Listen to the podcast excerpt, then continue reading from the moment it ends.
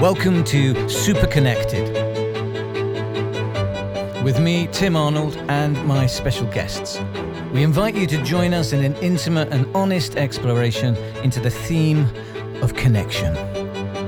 What it means to be connected to each other, what it means to be connected to ourselves, and what it means to connect in an ever changing world.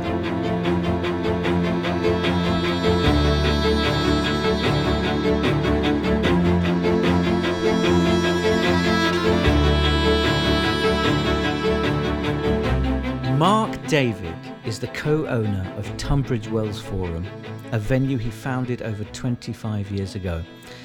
Since then, Mark has split his time between various music activities running music charity Rhythmix, managing artists, running a small record company, working in music placement, and in 2014, creating Music Venue Trust, the charity which works to protect, secure, and improve the UK's vital grassroots music venues. Bev Whitrick is a cultural professional who has worked in arts development and management for over 25 years. She met Mark when she was the arts development officer for Tunbridge Wells Borough Council, and they fell in love at a succession of gigs. They've been married for over 20 years and have 19 year old twins. Bev has run Music Venue Trust since its inception. Mark is the CEO, great with ideas. Bev turns those ideas into deliverable projects. I have had the great pleasure of working with them both in the past, and it is with the same pleasure that I welcome them now to the show. Hello, Mark and Bev. How are you, and where are you? Hello, Tim. We are in our home, which is just south of Barcelona, um, mm-hmm. which is somewhere we've lived for 15 years. We should say we're actually in the garage, Tim. Thank you so much for coming to do this and talk um, uh, about well connection and of course your brilliant work um, with Music Venue Trust. I I want to talk first of all uh, just about how you know COVID nineteen, coronavirus, lockdown, how that's affecting you both um, at the moment in Spain. Um, well, there's the personal and there's the professional, of course. Personally, well, in one way, we're really lucky, which is that we're quite used to working from our home. Um, and we do rent a nice home, so we've got quite a lot of space. The big challenge for us mm-hmm. was to get our kids back here before everything got super scary. And we were incredibly lucky. Um, one of our daughters studies at the University of Amsterdam, and the other daughter was actually working in London. She's trying to break into the music industry and the sort of tech side of things, and she was volunteering.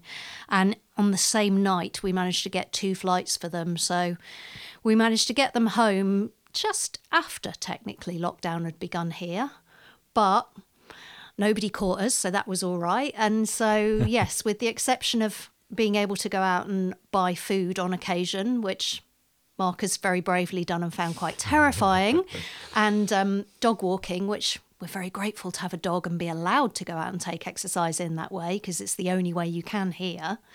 Um, yes. Things are going pretty well for us, really. Yeah, and, I'd say um, I'd say professionally, um, we're probably the busiest we've ever been. Yes. If I'm honest, we're we're facing a huge crisis in the whole of the sector that we work on behalf of, and um, so uh, our computer screens are hammering all day long with with messages coming in. And of course, like everybody else, we're using that, those Zoom windows that all looks like we're in the opening sequence of the Brady Bunch. Yes. Um, yeah, so you know it's it's a busy time for us. We're we're actually working probably harder than we have done at any point in the last six years, frankly. But we're yeah. also we're, we're incredibly lucky that we've got a really good solid team. I mean, interestingly, we're now spread over three different countries because um, Menna's actually gone back to her family in the Netherlands. Clara and Sarah are still in London. But fortunately, we're used to the sort of twice a day online meetings, and other than that, email and messages do it quite well. Yeah, and this is what happens, isn't it? When your life is uh, really driven by a passion, uh, whatever passion that is, whether it's you know an artistic pursuit or, or a social pursuit or like yourselves, it, it's a charity. Um, it, it, you know, when, when, everything shuts down, you you don't really need to stop. You? you just have you have more time to express more passion. I hope you're both getting a break now and again, though, um, uh, because well, the work you do is incredibly is, so. important. Pardon? I'm not really sure what day of the week it is, but other than that, we we get we, had a, we had a day off that we called Sunday. Well, no, I keep trying to point out that you know it is Saturday or Sunday, but yeah, Mark doesn't seem very good at that. I th- I think that's where having a team is an advantage because I do I do think that that Clara Menna and yes. Sarah do do like to have a break every so often, but yeah, Mark would probably work twenty four seven if he could. Now, for people coming to Music Venue Trust for the first time, hopefully that people have heard and know about the work that you do. Um, uh, but you know, I, I, can talk about it because I know. But you, we've got you here, so would it be okay, Mark and Bev, if you could just um, give an outline of what Music Venue Trust is, what, what, why are music venues um, deserving of having a charity set up for them to protect them and, and, and keep them uh, being you know run properly. Um, well, this all started a, long time ago for me. I, I have a really big connection and passion with live music, and um, that's expressed as you said in the opening. You know, I founded one of these venues, but around about ten years ago now, a lot of us that run these venues started noticing that they were disappearing from the landscape and particularly we started seeing them disappearing from rural communities, from some of our larger or smaller towns, and the impact that that was having on communities and on musicians and, and crew and artistic people and cultural communities was was really quite devastating. And it's been a long tradition in this sector that you know, musicians would, would find somewhere to set up a venue, and that venue might last a little while, and then it would close, and another one would open. But what we started seeing is that, in fact, whole towns and cities started losing so many of their music venues; they literally weren't being replaced. Yeah. And so we started thinking about, literally ten years ago, we started thinking about what could be done about that. And it took us maybe three years of thinking about that waiting and hoping that somebody else would do something about it and imagining they would before we realized that actually the only people who were going to do anything about it was ourselves. Mm. Um, so that resulted in the foundation of the charity. And then since then, the charity has been really fighting the corner for music venues in every aspect in which yeah. they're under threat and in which they don't don't really work. So that would be at government level, um, at local authority level, within the music industry itself, trying to get them more respect from the, the bigger players in the music industry. And we've had a huge amount of successes. Um, we've changed the law in some respects. Um, we've seen uh, money, public money, finally going in to support some of the some of the work they do. We've seen them uh, come together as one big network, a big society of venues, and that's I mean, well, I was actually remarking to somebody only the other day. Actually, it's only four months ago that I stood up in Islington Town Hall and said we'd reached a real turning point here, and that we would finally finish a year for probably the first time in 15 years. We would finish a year with more venue music venues open than yeah. clo- that, were, that were open the year before. And of course, four months later, this is where we are. We have another crisis now. Mm. Now, my connection to you um, comes in in us both arriving at similar ideas um, and then and then meeting each each other because of those ideas. Um, and just for those listening who who don't know, it, it was when I'd started that the Save Soho campaign. I remember thinking, as being a musician in the middle of a place like Soho, that it wasn't just about music and it wasn't just about uh, artists, but it was just about having places where people who felt differently could commune together and, and have ideas together, and that it was its own ecosystem, and, as and has often been described as this kind of great incubator for talent and culture. And then I remember saying something or other uh, uh, on in a newspaper or whatever, and then I got a phone call from you saying, "You're saying everything I've been saying for the last years. and I remember thinking how wonderful it was because um, that there was it, it, was that it wasn't just I felt quite isolated as an artist thinking that, and then it was like, oh no, the people that are behind the venues think this as well. And it's true, isn't it? It's about, it's not just about, you know, uh, the arts, which we all know is so underfunded and needs protecting and needs support. It's just society, isn't it, Mark? Um, I'm actually going to jump in and answer that because it's one of my really key roles of being the person that sort of runs the charity and keeps it going and, and comes from my yeah. background as a cultural professional. We talk so much about the social, cultural, and economic value of all these venues. You know, they're yeah. not just places Which is important because otherwise it does sound like it's just loads of musicians and art, artists kind of, or you know performers kind of going what about us and it's not what about us there is no what about us it's it's everybody isn't it it is absolutely they're really core parts of a local community and they're also the places that catalyze a lot of people who maybe feel a little bit apart from the mainstream um, We've worked for quite a long time with Steve Lamacq, and he's given some really inspirational speeches at particularly our Venues Day events, which are our yeah. national networking events. And he very much credits the fact that he is a broadcaster with discovering the square in Harlow in his teens. And he yeah. basically says if he hadn't found that venue and met people there, connected with them, he wouldn't have any sort of creative career at all because he wouldn't have felt validated in his passions and his interest. Yeah. And really finding the connection with the people in that venue is what mm. led him to want to pursue that career. And that venue is is very sort of indicative of, of the work that we try and do from the point of view that mm. that's one of the venues that's sadly been lost since we started. And yeah. worst thing of all is it's just builded up, uh, boarded up. It's never been demolished. It's never been converted into whatever it was that someone claimed they were going to turn it into. I think it was housing. It's just sat there empty. And so it's yeah. a lost venue for no reason. And it's it's kind of emblematic of the lack of the value of these places for for all those different facets, not just places where loud music might take place.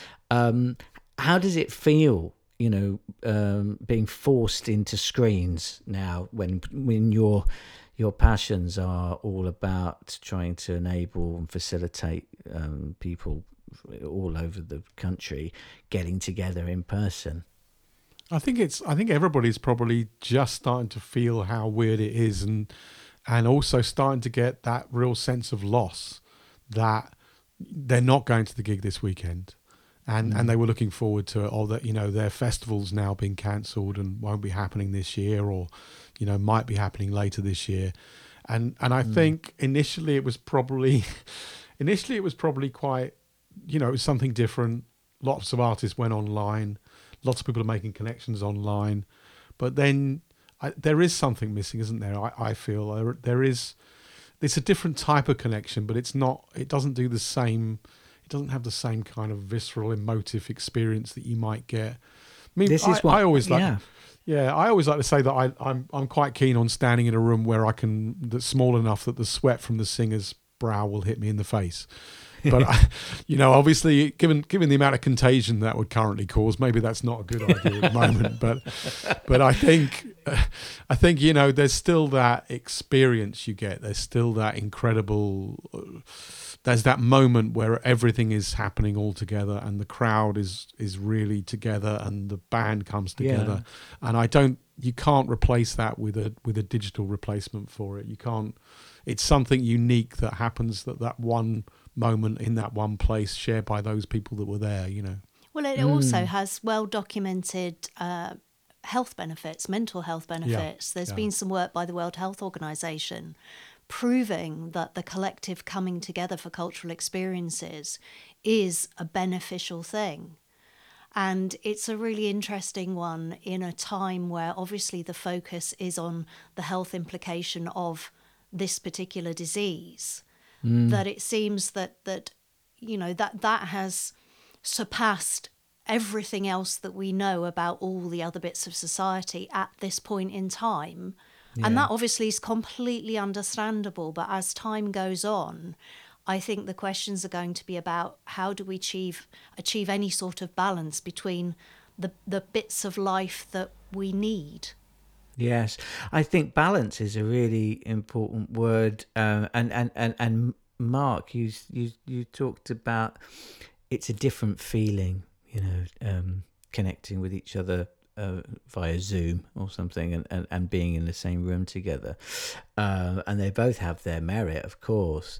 But we're seeing uh, an extreme example now of what it means to be human with another human and what it means to be human with a computer between us, yeah, just like I, we are now. Yeah, I think so. And I think. I, I definitely started to feel this week that I was talking to more and more people who really maybe the positive that will come out of this is that people will really start to realize what physical connection and what so that social interaction the value of it. Maybe maybe this is a bit of a wake up call. Maybe maybe the the positive that comes out of this horrible situation is that we all realize how important you know physical connection social interaction uh, actually is to to feeling human and to being connected. Do you know, I was really hoping you'd say that because uh, that's what I hope as well. I, I, I have many friends, uh, performers, who you know have taken to doing Facebook Live events every couple of nights or whatever, and some of them for good causes as well. Uh, but there's a there's a general uh, feeling, I think, of um, I'm an entertainer. Uh, people want to be entertained. I'm going to entertain, you know, and, and that's what what's yeah. great. It, I mean, it, to be honest, it's like the string quartet at the end of the Titanic. You know, it's the same thing. it's like this is what we do. We shall do it, and we yes. shall do it as well as we possibly can. But I do, I have a feeling that it, it that's not going to last the six months that we, we've been promised that uh, things will not get back to normal until you know uh, in the UK at least. I think it would. There's inevitably going to be a great reminder. Uh, I, I hope so. The way you put it so beautifully. I, I think also there's an element of performers are going to perform, but they perform in a different way when they're distanced. And um, for me, I actually feel incredibly fortunate that one of the last things that we got to do before we entered lockdown was being International Women's Day. Actually, Grace, Alex, and myself, we were all in London and we went on the, the march in the afternoon. And then on the evening of Grace and Alex March, are your daughters, they are twin Grace and Alex are our daughters, yeah. yes. Um, yeah. On the evening of the 8th of March, um, the three of us went to see Halsey performing at the O2 because you should take your daughters to see a feisty young woman on International Women's Day doing what she does well. Mm. And um, it was so very obvious from what was quite an inspiring performance. It's an artist, obviously, that's one that my daughters chose, although I really enjoyed it. But she was one. She's one of those artists that you can see that she feeds off the energy of the audience, and right yeah. from the end of the first number, the concert just built and built and built because of that energy coming back to her. And I know yeah. she's done lots of stuff online, but I would imagine the experience for her would be completely different doing online things where, you know, you get to read a few comments and stuff, but you don't mm. get that in your face energy that yeah. you get at a big show. And I think there are two very different types of performance that, that are to do with distant interaction or, or you know in the room interaction and I, yeah. i'm sure that for a lot of performers they will cope really well with doing one as a sort of meantime thing but they will be really keen to get back to the other yeah i've spoken recently for this show actually to um, somebody who works in neuroscience um, whose um, own research project is based around the two different ways of uh, feeling emotion. And The one emotion that we feel uh, when we're in this room with somebody and you know there's eye contact and and the other emotion is when we're FaceTiming or on, or on a video call of some sort uh, and it's it, it's sort of it, it's an impression of the emotion, but it's not, and um, and it's very much uh, in keeping with what you're talking about for performers. I think there's a, I think some music and some performance can work um, remotely, uh, and, and maybe works better, but there's definitely a sense of uh, what you talk about, which is the invisible part of a concert, and that is the third spirit. It is not the audience and it is not the band, it is the spirit in between the two of them, which you can't see, but you can uh, definitely feel, can't you? Yeah, definitely. What, yeah, and I think actually that that's brilliantly described, and that third spirit is really takes us back to what we were talking about about why why does music venue trust exist and i would tell you honestly because i've as you probably guess i've been to a lot of these rooms uh, right the way across the country and you know what i think you can feel that third spirit in these rooms sometimes even when there's nobody in there if you stand in stand in the bowels of the 100 club and you look around the pictures on the wall of all the music that's been made there in, in the last 75 years or you go somewhere like the Fleece in Bristol, or um, just just these places. They've there's there's some essence of that third spirit that's still existing in those walls, even when mm. even when they're dark. And for you know those of us uh, like us, I suppose that, that, that that really believe in that. That's why it's so much more upsetting when venues that have stood for a long time get knocked down or converted into something else, you know, it, because it's it's accumulative, isn't it? With every artist, every band, every performer that comes into those spaces, there that spirit is a little bit bigger when they've left. Yeah, yeah, absolutely. And I, I think the one thing we have learned to do is is not to rely on the fact that everybody else might feel that spirit. A lot of the work the Music Venue Trust does is trying to explain not just that feeling, that emotion, that connectivity, but also to roll that out into, you know, what's the economic impact? How many jobs are there? What's yeah. the importance of these these venues on so many different levels? But ultimately, in the end, I don't think there's anybody in the organisation that's that's doing this because we want we want to explain the macroeconomic impact of creating the Adele in in a room. No, I but, know. But we but we will do that if it if it means that we get to protect that spirit. And, and that, we're really lucky that actually we've got the skills to do it in the team, which yeah. is awesome. Yeah, well, I must say it's nice to talk to you both, uh, um, just on that very energetic, uh, almost spiritual level about the work that you do and, and some of the work that I've done. It's quite a lot of um, those of us that were doing performing in the 90s and in bands that have ended up being on the side of trying to protect the uh, the culture. Yeah, it's, it's very true. I, I, think I think and I think that probably sort of plays into the same work that we do. You know that that actual passion that you have doesn't go away you know, it no. it stays with you, and and you start thinking about how to protect it, how to preserve it, how to feel that way again. Frankly, you know, how to make sure you can carry on having those experiences. And so, yeah, we've seen a lot mm. of lot of people like that. Feargal Sharkey, of course, was one of the instigators of the UK music. Um, you know, so that that that kind of transition between being a performer and then going into the more strategic back end work has been going on for quite a few years. But I yeah. think it's it's more than the music industry as well though because I do quite often point out when people are when some people are being slightly sniffy about grassroots music venues that actually an awful lot of professionals across the arts got their first taste of what they do in a local grassroots music venue you know, in most mm. towns and cities across the UK, there's an arts centre, there's a grassroots venue, there may be a theatre, but a lot of them don't necessarily have a theatre. But, you know, the first sort of voluntary experiences or the first mucking in experiences are often in quite informal settings, and they can set people on a path to be something terribly sort of respectable later in life.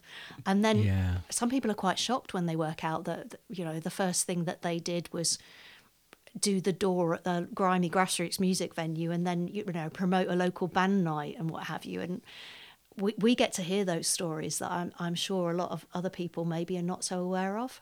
Yeah. Um, it's interesting seeing um, uh, uh, uh, i don't know at my age I've, i felt like i don't know in the early 90s i couldn't have um, imagined the culture becoming what it is now, that so much of it is online and all that kind of thing. But I, I guess you know that was inevitable. Do you do you in the work that you do, which is very much to do with you know live and real world activity? Um, does it does it strike you as that there's a part of the future and a part of uh, natural evolution that is um, you know it's fighting against um, the things that we're talking about that we that we cherish? I don't know. I think there's always a period of experimentation with anything new that comes along. And I think we we're tending to forget how new a lot of this stuff is. I mean, you know, everybody's now super, especially in where we are now with the coronavirus. Everybody's super reliant on on Facebook. Everybody's on Twitter almost all the all day. Instagram is obviously huge. But these things didn't even exist, you know, 10, 12, 15 years ago. And so we're still really in the in the stage of of like working out what they are and what do they do and we've seen mm. obviously seen a lot of talk recently about how damaging you know social media might be for your mental health but now we're now seeing the other side of that it's probably helping a lot of people with their mental health so we kind of i don't know i think honestly we still feel like we're in the learning stage of how do humans interact with this digital culture and yeah. and what i would say is my own my own feeling on it is is that i'm i personally still feel like i'm working out what parts of me exist in the real world and what parts exist in the virtual world and mm. and those those are probably two different identities but i i still am drawn back to that central thing at some point i'm going to want to go and stand next to somebody i know right in front of the band jump up and down and experience what they're doing directly live in front of me and i don't think that's ever going to change and I, I if i'm honest about it i don't think it's changing for anybody that's younger than me my my daughters both love that experience they they're yeah. very much digital. They're online a lot. They've got their personalities online, but they both want to go and see the gig. They both want to stand in front of the band. They want to go and meet their friends. And, and Alex wants to crowd oh, surf. good. Yeah, want to, they want to crowd surf. Yeah. They want to, they want yeah. to have the whole experience. And they're not. Uh, people tend to think, oh well, it's because you're in the music industry anyway, and we've brought them up weirdly. Well, we have brought we them have. up weirdly, but but you know they, but weird and wonderfully weird and wonderfully, but they, they you know they're not unusual. That's not an unusual thing yeah. for young people to tell you. It's not it's not strange to want to go and see the band. It's it's a perfectly normal part and remains a really central part of what we are as a country. But I think also yeah. there's there's a question of tools, and Music Venue Trust absolutely would not exist without the internet and our ability to. Mm wield this community of 680 venues, uh, some of whom, you know, we've never met face to face. We do a national mm. networking event once a year and we we try and do regional meetings every other year, but sadly, the ones this year are certainly not going to happen in person. We, we are looking at online ways of doing them if possible. But the very fact we don't even live in the UK as well, and yet we can successfully run this organisation is thanks to the technology, thanks to the internet and email and social media yeah. and you know all of the rest of it. So I'm incredibly pleased that we have the means to do things, although yeah. yes, as we've already discussed, you know, for us, real real powerful art for me personally is about being in the room. Um, yeah so I, I feel that we're that's in a bit of thing. a hybrid position at the moment. Yeah, that's, that's a good way to describe it. And and the word tool is very important, I think. And it is the I think where it's good, it's our tool, and um, where it's not so good, it's when we're its tool. yes, yeah, I completely agree with that.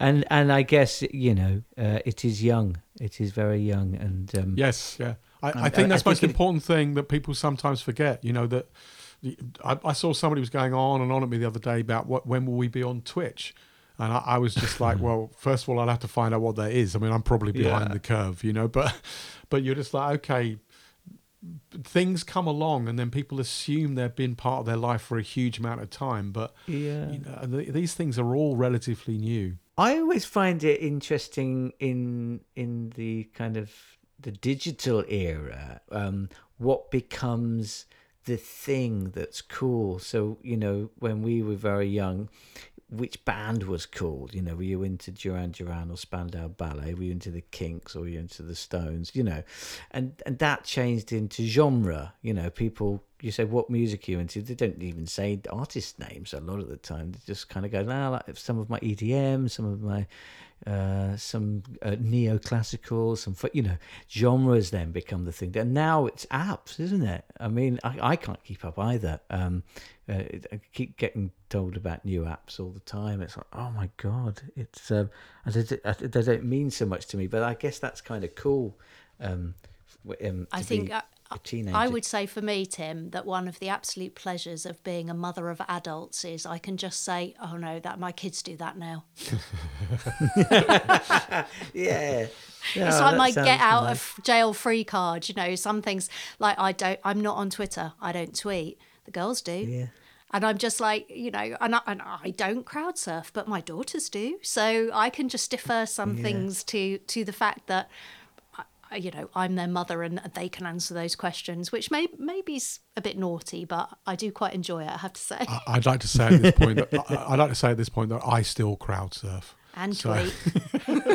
so I know just a you big do. kid. on a regular Uh, basis. Um, just getting back to um, your work, the charity Music Venue Trust. Um, what's what's happening at the moment? Then I know that things have accelerated because you're on lockdown, and you, and, uh, you you never have a bored moment at Music Venue Trust. Uh, it, it's full on. What are you full on with at the moment? Well, we're facing a very serious situation, really, for all the grassroots music venues in the UK at the moment. Um, we've just completed a big piece of surveying work, which we're doing in association with government departments, uh, with the Mayor of London. And that survey showed that 556 of the 670 members of the Music Venues Alliance are facing an imminent threat of permanent closure. Um, we only have 114 in the UK that currently in any kind of secure position. So we've launched a big um, national campaign to try and save those, um, which people can find out about at our website, musicvenuetrust.com. Um, we're asking the music industry to play a role in that. There's a huge role to be played by our major stars and by our biggest labels and streaming services. We really do need a national effort to prevent these closures. Um, and what we're doing as Music Venue Trust is um, for a couple of years now, we're running something called the Emergency Response Service. And that service fights individual venue closures as they come along. So last year, there were 96 different threats to music venues. The Emergency Response Service fought each of those one by one. And what we've realised is the scale of this problem is so large that that's what we have to do this time. We have to fight each individual threat and closure one by one on an individual basis and and we have to prevent that closure and we have to get that venue back open again and then try and deal with the problems that this might have caused you know whether they're an opening in debt What you're saying, in essence, is that music venues were under threat anyway, uh, and and it, it, it's a hard business model to sustain. It's hard to get the correct kind of support from, um, you know, council, local councils, national government, um, and now with coronavirus, we're into a, a, an unknown period of time where the threat becomes deeper. Is that right? Yeah, I mean, it's a massive escal- es- escalation of the threat they faced. Funnily enough, I was thinking the earlier that it, it replicates what we've seen before. It's always external threats that come after these places.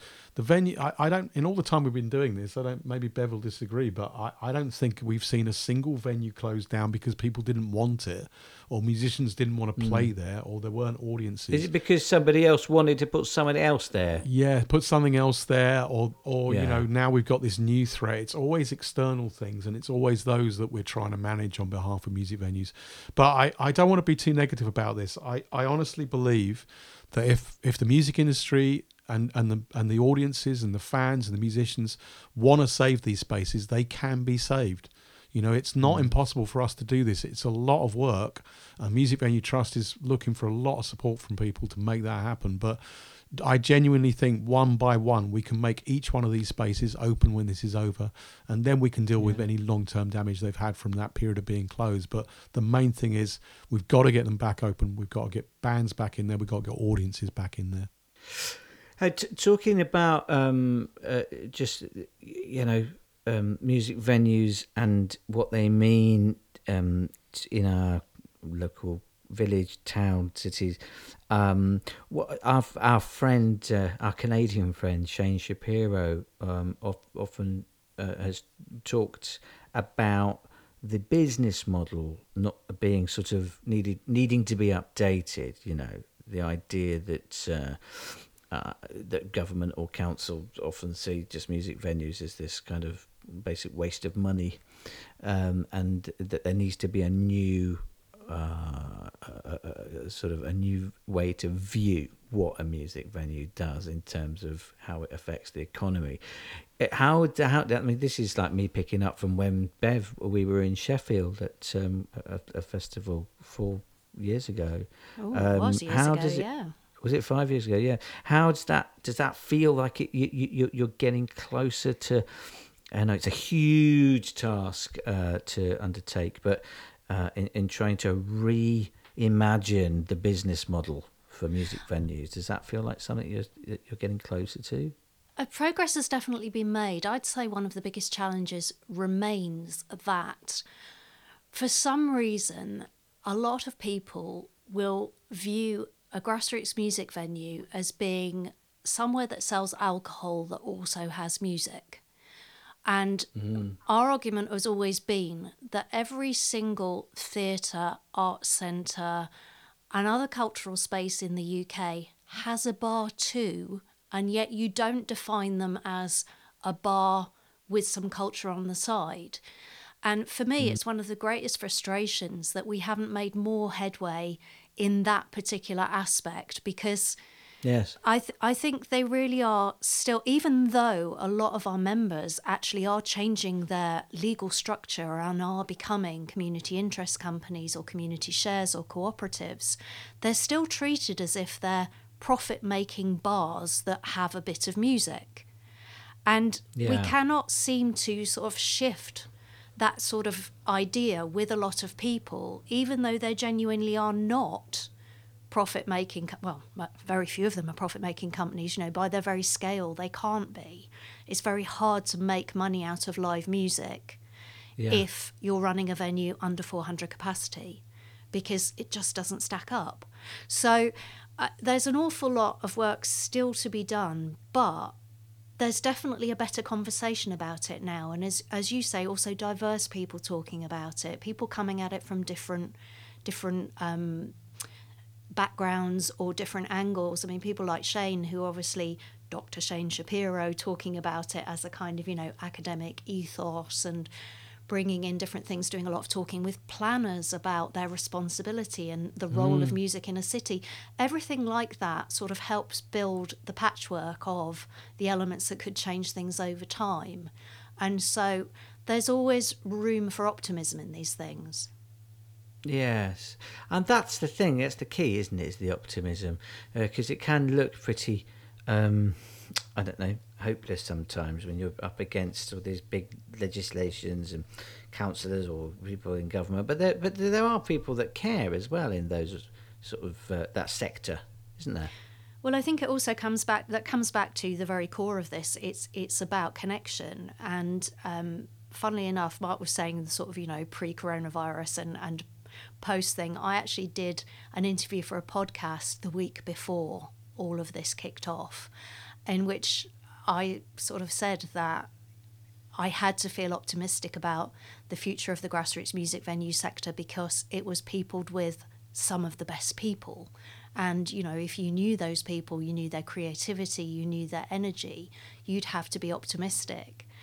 Mm. And then mm. when it came out and it was shared, I had to sort of, you know, share it on with a caveat that please remember I recorded this before COVID 19.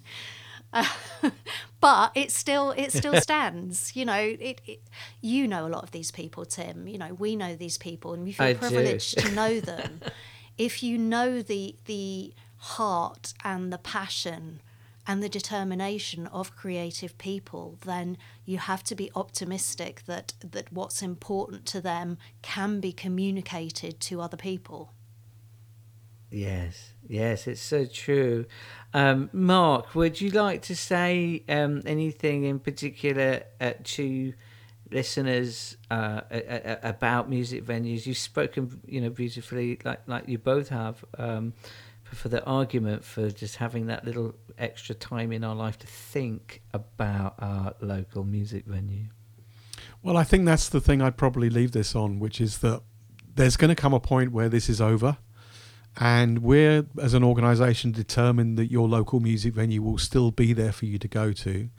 And maybe some of the people listening to this program, maybe they, they could look at the screen or they could look at their radio right now and they could think, about the fact that currently where they are in, in terms of only being able to access digital connectivity.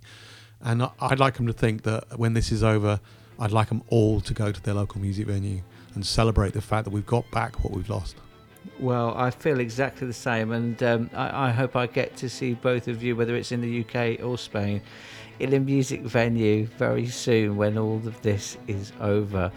Um, Mark, Davyd, and Bev Whitrick from Music Venue, just thank you so much for coming and being super connected. thank you, Tim. It's great to talk to you. And you, Tim.